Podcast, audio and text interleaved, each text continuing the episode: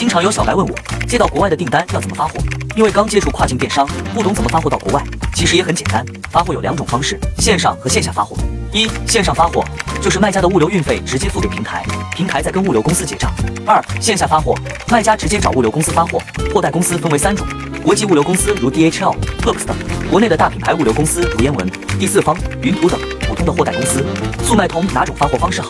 先说速卖通线上发货的流程是最简单的，省去了仓储费、打包费，价格相对便宜，服务和售后更有保障。线上发货的产品还能获得更多流量。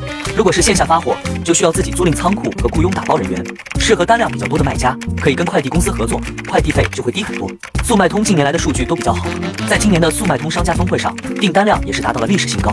如果你也想赶上风口，可以去尝试看看。想要速卖通资料的，可以进我粉丝群或评论区回复六六六，我发你。